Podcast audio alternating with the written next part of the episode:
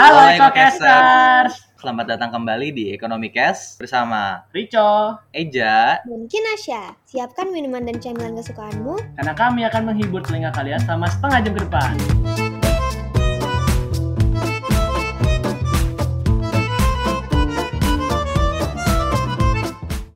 Halo, Halo EcoCasters. Halo EcoCasters.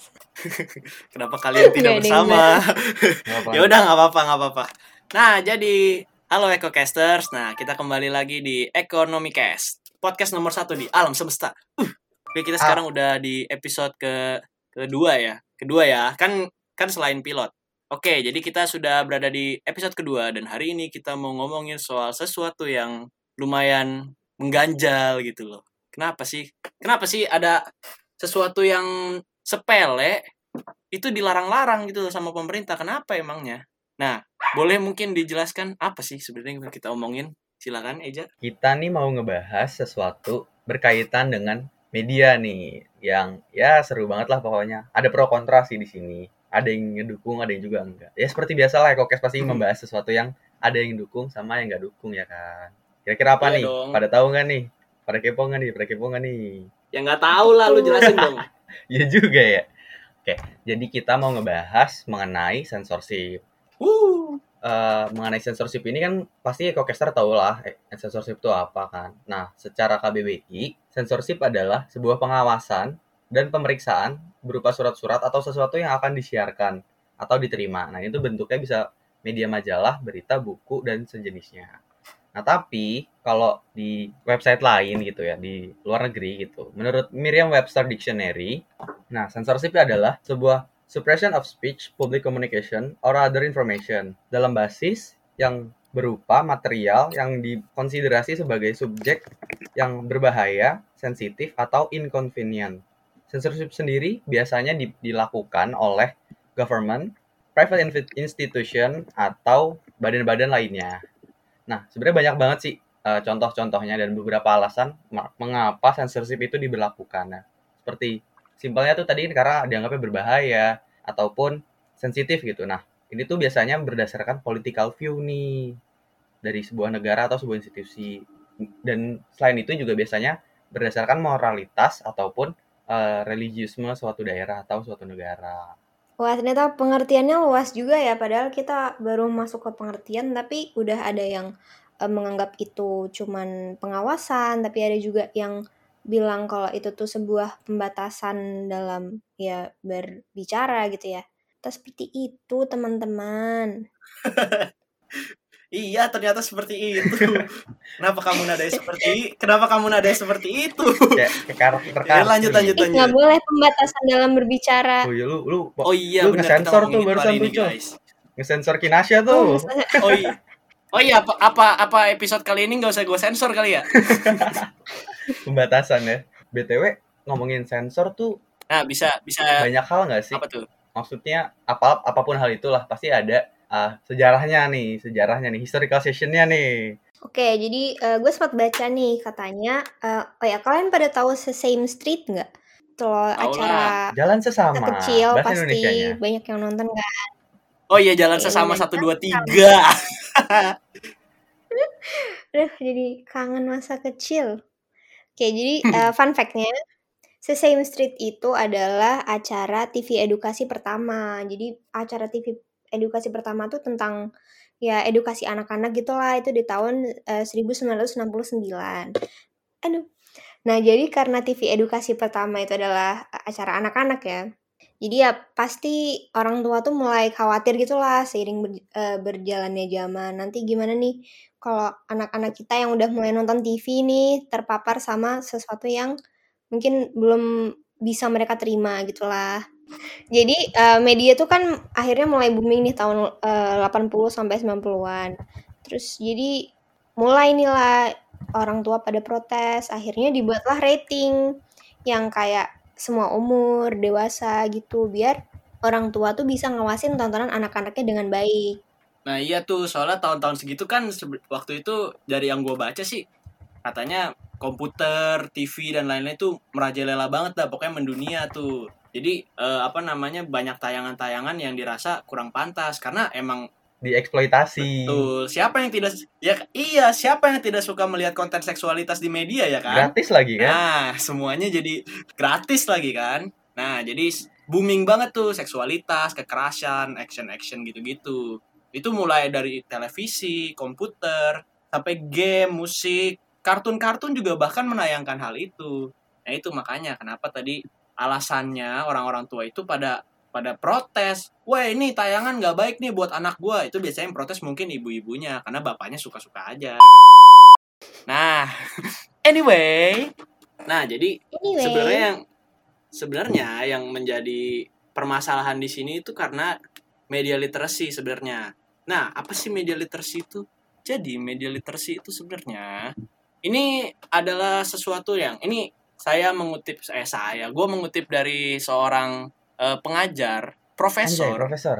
Ini jadi profesor ya, Ki- Kredibel profesor ya, ini kredibel. jadi kita kita nggak kredibel dong kita nggak ngasal-ngasal loh ya ini dia bernama Rini Hobbs Rene Hobbs apa sih E-nya Rene dua, Hobbs E-nya dua. pokoknya dia E-nya dua gue Rene. bingung Rene Rene nah jadi dia bilang media literasi itu ada eh, mencakup kemampuan untuk eh, menganalisis secara kri- kritis pesan-pesan yang ada di media dan juga kemampuan untuk menggunakan berbagai teknologi komunikasi untuk mengekspresikan diri dan berkomunikasi dengan orang lain gitu.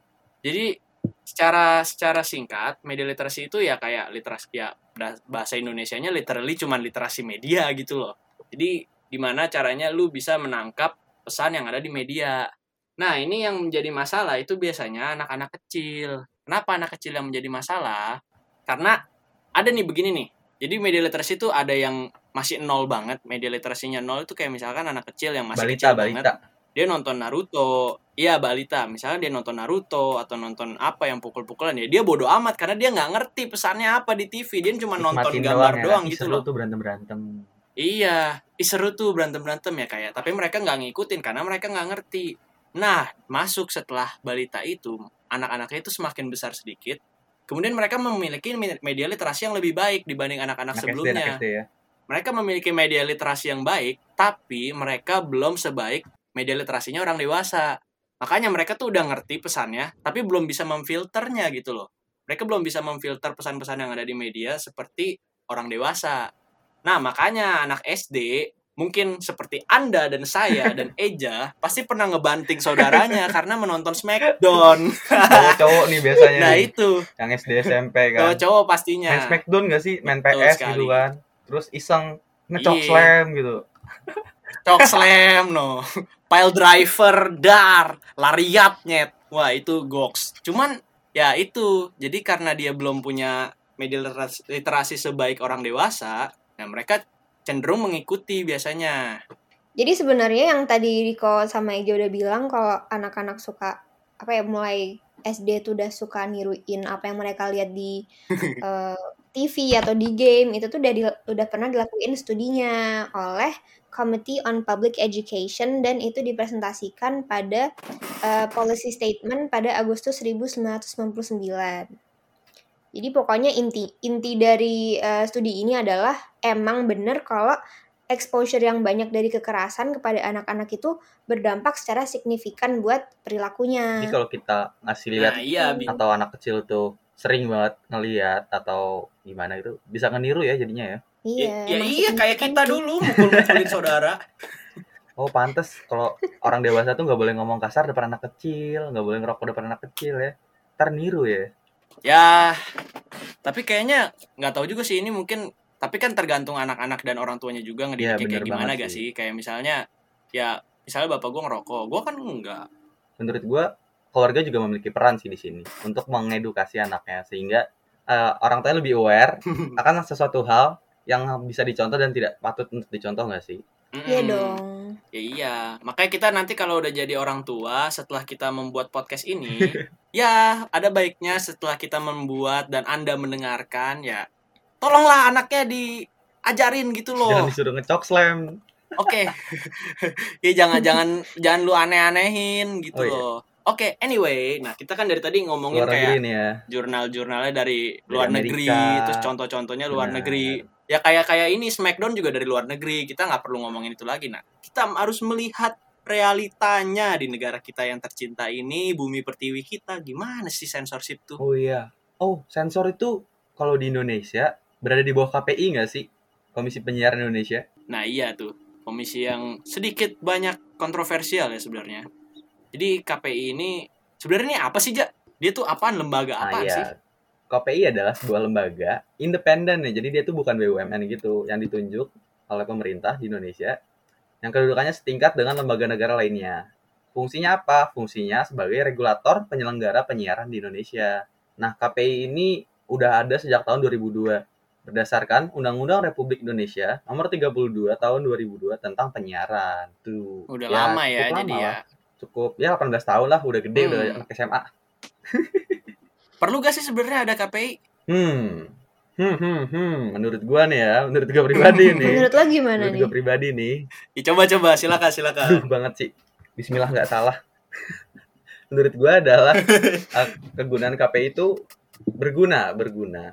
Dan perlu ada, perlu ada. Gue takutnya ada tukang bakso depan rumah gue nanti nih. Tetap perlu ada untuk menyensor hal-hal tertentu di negara kita ini. Namun, cukup disayangkan, masih ada beberapa hal yang menurut gue tidak patut atau tidak selayaknya untuk disensor, tapi malah disensor. Dan hal-hal lain yang seharusnya disensor, acara-acara tertentu malah eh, tetap diadakan, diizinkan untuk berjalan. Meskipun ujungnya nanti itu acara-acara yang masyarakat atau netizen-netizen ini udah ngomong, nih KPI ini acara ini gak guna nih, ramutu, katanya gitu. Baru deh dikasih eh, peringatan sama KPI-nya setelah adanya gerakan-gerakan dari Iya. masyarakat itu dulu. Jadi KPI baru sadar. Viral dulu Nah, baru bertindak. Gitu. Viral dulu, Pak. Tuh. Lu tau gak sih SpongeBob tuh disensor? Hah? Apanya tuh? Ya itu tuh. Toketnya Sandy. Bener-bener dah gak jelas banget itu.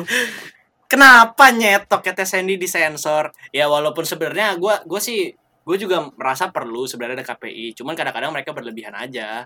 Gue tuh gue tuh merasa KPI itu perlu karena mereka tuh ini yang dari websitenya KPI ya. Mereka tuh punya visi yang menurut gue sebenarnya bagus, yaitu memberikan tayangan terbaik yang syarat akan nilai.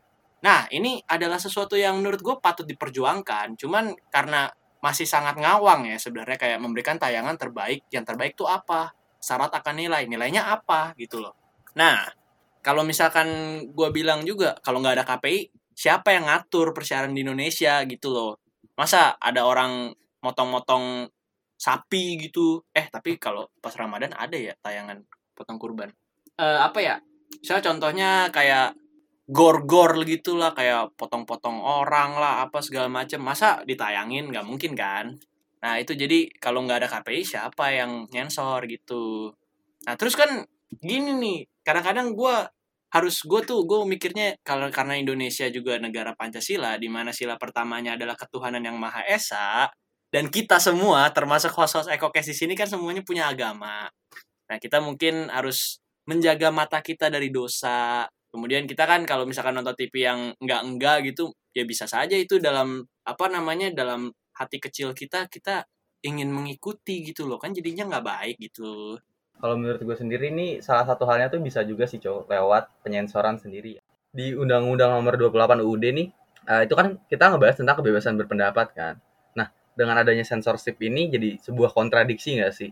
Kayak eh, kebebasan tuh nggak sepenuhnya bebas karena adanya pembatasan-pembatasan ini gitu kayak kenapa ada UU-nya ada Iya bahkan sih. undang-undang dasar gitu kan bukan sebuah undang-undang yang ya bukan ber- bermaksud untuk merendahkan tingkat undang-undang tapi kan ini kan undang-undang dasar gitu kayak paling tinggi gitu kan di bawah Pancasila sebagai acuannya Mm-mm. tapi ada hal yang bisa membelokkan hal tersebut bener juga sih kayak banyak. kayak misalnya gue pengen pengen bikin film tentang sesuatu yang emang dalam segi estetikanya gitu ada bunuh-bunuhan gitu kan nggak boleh tayang gitu loh. Hmm, jadi ya itu kan berpendapat gue kenapa nggak boleh? Gitu. Iya bener sih. Terus estetika Ya. dari tayangan tuh benar-benar keganggu sih tentang censorship ini. Terutama censorship yang massal banget di mana brutal gitu. Kayak misalkan tadi yang Sandy tiba-tiba disensor kan kartun gitu loh kayak mohon maaf nih ya siapa yang sange sama Sandy gitu loh ya mungkin ada Sandy hentai gitu tapi kan, kan nggak di nggak nggak tahu. di TV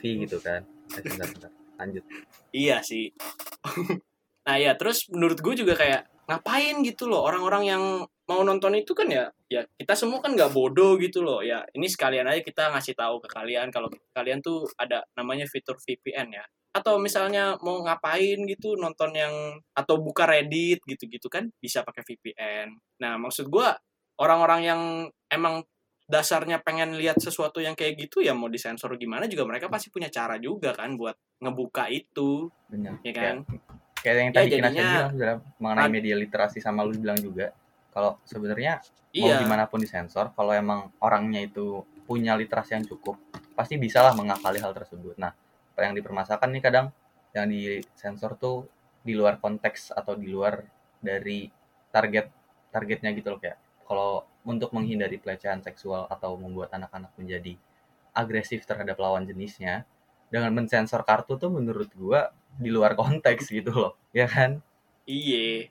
Kayak maksudnya gini deh. Emang KPI menyensor tetenya Sandy angka kehamilan di luar nikah? Berkurang? Enggak kan? Tetap saja bro, anak-anak SMP masih pada suka di hutan ya kan. Jadi ya kayak menurut gue tujuannya kurang tepat sasaran aja gitu. Menurut gua ya, dari yang gua lihat, hal-hal yang disensor di TV itu sebenarnya bukan hal-hal yang nggak ada gitu. Jadi hal-hal yang emang ada di dunia ini. Eh, mungkin bukan ada di Indonesia ya, kayak mungkin orang-orang pakai bikini di pantai itu kan di Indonesia jarang ya, atau eh, paling paling nggak di Bali lah gitu. Tapi padahal di luar negeri itu ada.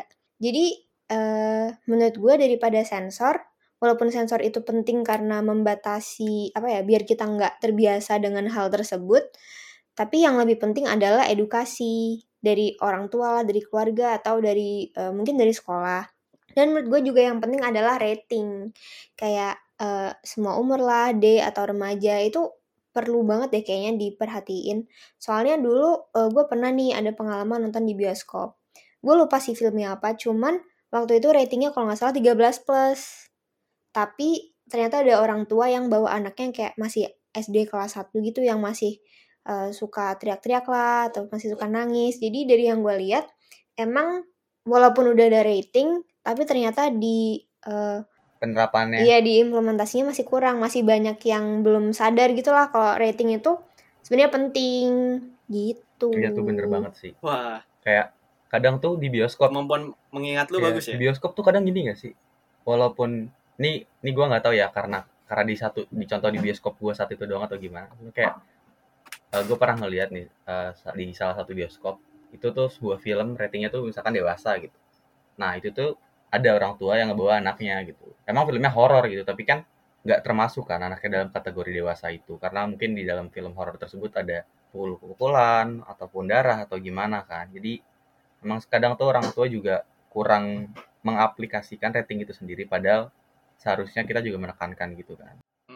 Kan juga rating itu dibuat karena ada alasannya Benar, kan pasti. Udah ada pertimbangan-pertimbangan tertentu kenapa anak umur 6 tahun gak boleh nonton film yang ratingnya 13 plus. Mm-mm. Tapi menurut gue juga sebenarnya kalau misalkan orang tua yang bawa anak kecil ke bioskop itu ya emang simply nggak pedulian aja gak sih? Maksud gue gini kalau misalkan kita bahas konteksnya di film-film yang ada di box office Trans 7 gitu. Ya itu kan sebenarnya udah ada PG ratingnya, udah ada semua umur segala macam-macam gitunya kan. Dan itu biasanya ditayangin jam 7 malam gitu-gitu. Di mana itu biasanya ya waktu kita nonton Golden TV gak sih hour, kayak golden hour. nonton TV. Golden hour bro itu waktu paling enak buat nonton Benar, TV. Nah ini tuh sebenarnya menurut gua kalau misalkan anak-anak nonton itu sebenarnya nggak nggak mas bukan masalah yang besar asal orang tuanya tuh ngejelasin karena yang yang biasanya terjadi adalah misalkan ada adegan pukul-pukulan nih. Dar dar dar dar. An gitu gitu kan. Cuman anaknya nanya biasanya sama orang tuanya wah ini kenapa sih? Gitu. Tapi orang tuanya biasanya nggak menjawab atau malah ngomelin udah kamu nonton aja nggak usah banyak nanya. Nggak mau diganggu nontonnya. Ini sebenarnya yang salah iya nggak mau diganggu. Dia lebih asik dengan dengan dengan film filmnya itu daripada masa depan anaknya Padahal yang ngajak mungkin nonton sudah dia ya? besar jadi pegul iya ngeselin kan terus ya ternyalainnya orang maksud lain. gua itu. Anaknya berantem. Tahu kompleks kompleks. Lanjut deh. Iya lanjut. cerai. Iya jadi jadi jadi ya gitu maksud gua. Ini penting juga kalau misalkan ekocaster nanti jadi orang tua atau kita juga sebagai host jadi orang tua ya sebenarnya penting buat ngarahin anak kita. Jangan jangan berpaku cuman sama censorship doang atau jangan berpaku sama PG rating juga. Iya, bener banget. sebenarnya itu sangat penting PG rating. Jadi orang tua tuh tahu mana tayangan yang pantas buat anak anaknya atau enggak kalaupun misalnya nanti anaknya nonton sesuatu yang nggak pantas ya monggo dibimbing gitu loh hari ini gue kalem banget ya nggak nggak banyak bacot soal ngomel-ngomel Iya. gitu ya ya udah deh. Ih keren deh. Kita jadi podcast ini bekal Ya. parenting. iya kita Padahal sama. kita informatif banget gila buat calon-calon orang tua yang bakal nikah muda wow Kamu udah gak tuh? Wow. ya gitu deh kan target market kita Iya. anak kuliah tapi kita udah kasih parenting Cocok, ya bisa cocok. aja Sesuai, mereka mau sesuai nikah marketnya. cocok bro nah jadi yang jadi permasalahan itu juga kan kayak sebenarnya pemerintah tuh nyensor tuh mau ngapain sih kayak misalkan tetenya Sandy disensor terus oh iya terus ini lu pada pernah nonton film yang Indonesia yang The Raid gak sih The Raid The Raid tuh kan udah udah gede banget ya di luar negeri Hmm. di mana-mana itu udah go internasional banget tuh The Raid tapi kalian pernah nonton gak di TV Hmm, kayaknya enggak sih. Terlalu sadis gak sih? pernah gak Kin Eh, jarang sih kayaknya. Nah iya maksud gua kenapa film Indonesia yang emang udah bisa go internasional dan dikenal oleh orang luar negeri yang kenal tapi nggak pernah ditayangin di TV pas kita nonton gitu loh ya karena itu juga sebenarnya kenapa tapi tapi emang emang gua akuin sih itu waktu gua nonton film itu sangat sadis ya. Apalagi pas pertarungan Mad Dog nyet. Lampu digorok ke leher tuh. Gimana nggak lulus sensor coba. Gitulah. Terus yang pakai palu Iya, yang cewek cewek siapa kan. sih namanya tuh? Gua udah lupa, lupa. iya yang yang yang pakai sledgehammer yang palu gede gitu di aduh, ke ya kepala. Wah itu goks. Itu kalau anak kecil nonton ya emang gue jadi bapaknya juga nggak bakal gue kasih sih. Cuman maksud gue maksud gue kenapa jadi jadi jadinya imbasnya kembali ke apa poin sebelumnya juga censorship ini mengurangi estetika dari suatu film dan lain-lain mengurangi nilai dan value dari perfilman Indonesia itu sendiri sebenarnya secara nggak langsung karena ya jadi kurang apresiasi aja gitu suatu film yang menurut gue bagus banget Bener. dan sangat niat ya bikin film Itu bikin scene berantemnya dan lain-lain gitu tapi juga kan film itu tuh, nggak cuma lokal. iya Kan. makanya nah itu jadi sebenarnya tuh lebih ke tujuan pemerintah nyensor tuh buat apa sih sebenarnya? Apakah ingin menghindarkan kita dari zinah mata? Ya dong. Tete Sandy di sensor siapa yang sange sama Tete Sandy? Gue tanya. Kagak Yaudah, ada. gitu. apakah ingin menghindar ingin ingin menghindarkan kita dari zinah mata? Ataukah ingin mengedukasi? Tapi kalau misalkan emang tujuan censorship dari pemerintah itu adalah untuk mengedukasi apakah tayangan sekarang ini mengedukasi? Hah? Nah, bener, bener banget. yaudah intinya intinya itu pernyataan yang sebenarnya kita nggak perlu bahas lagi ya jadi EcoCaster bisa ya bisa Melihat bisa sendiri kenyataannya seperti apa gitu ya. mengedukasi apakah apakah GGS mengedukasi apakah anak langit mengedukasi nah intinya begitu Itu semua ada di tangan nah jadi yang menilai. di tangan di tangan Allah tangan Allah semua ini aja hanya Titipan. semua ini hanya titipan bro Gak jelas lu. titipan Kena sampai diem tuh gara-gara lu ngomong gak jelas. Cengok dia. ya udahlah nah ini kita kita sudah hampir berada di penghujung acara ya kita mungkin ada sedikit konklusi gitu Iya. nih kemarin kemarin EcoCaster banyak yang bilang nih katanya Kinasya suruh lebih banyak ngomong ya iya nih gue suruh ngomong sekarang Bener, ayo coba Nih, bikin kesimpulan Ada ngefans sama lu. Oh. Baru lu tag pertama lu udah banyak yang Ayo ngefans lu. gitu. Jadi Indian kita tuh eh, sepakat kalau censorship tuh perlu pada hal-hal yang emang general dan emang perlu disensor kayak misalnya child porn atau hal-hal obscure lainnya. Tapi Kayak eh, misalnya menurut gore kita yang gitu. paling ya betul gore atau kekerasan yang emang berdampak pada perilaku anak-anak di masa depan gitu. Tapi menurut kita juga yang lebih diperluin adalah edukasi dan pengawasan orang tua pada anaknya. Hmm, betul.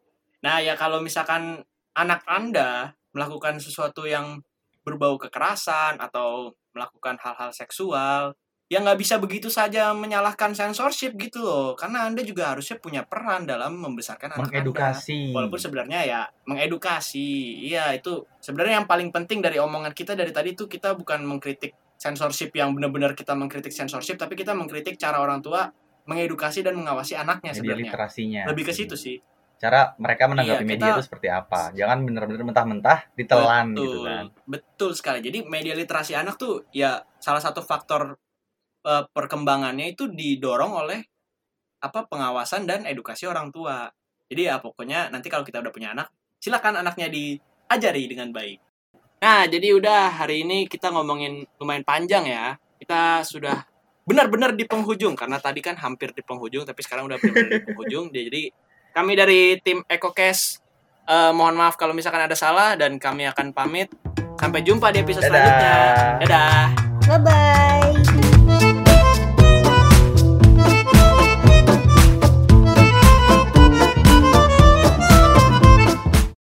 Oke, jadi eh, kes apa lu?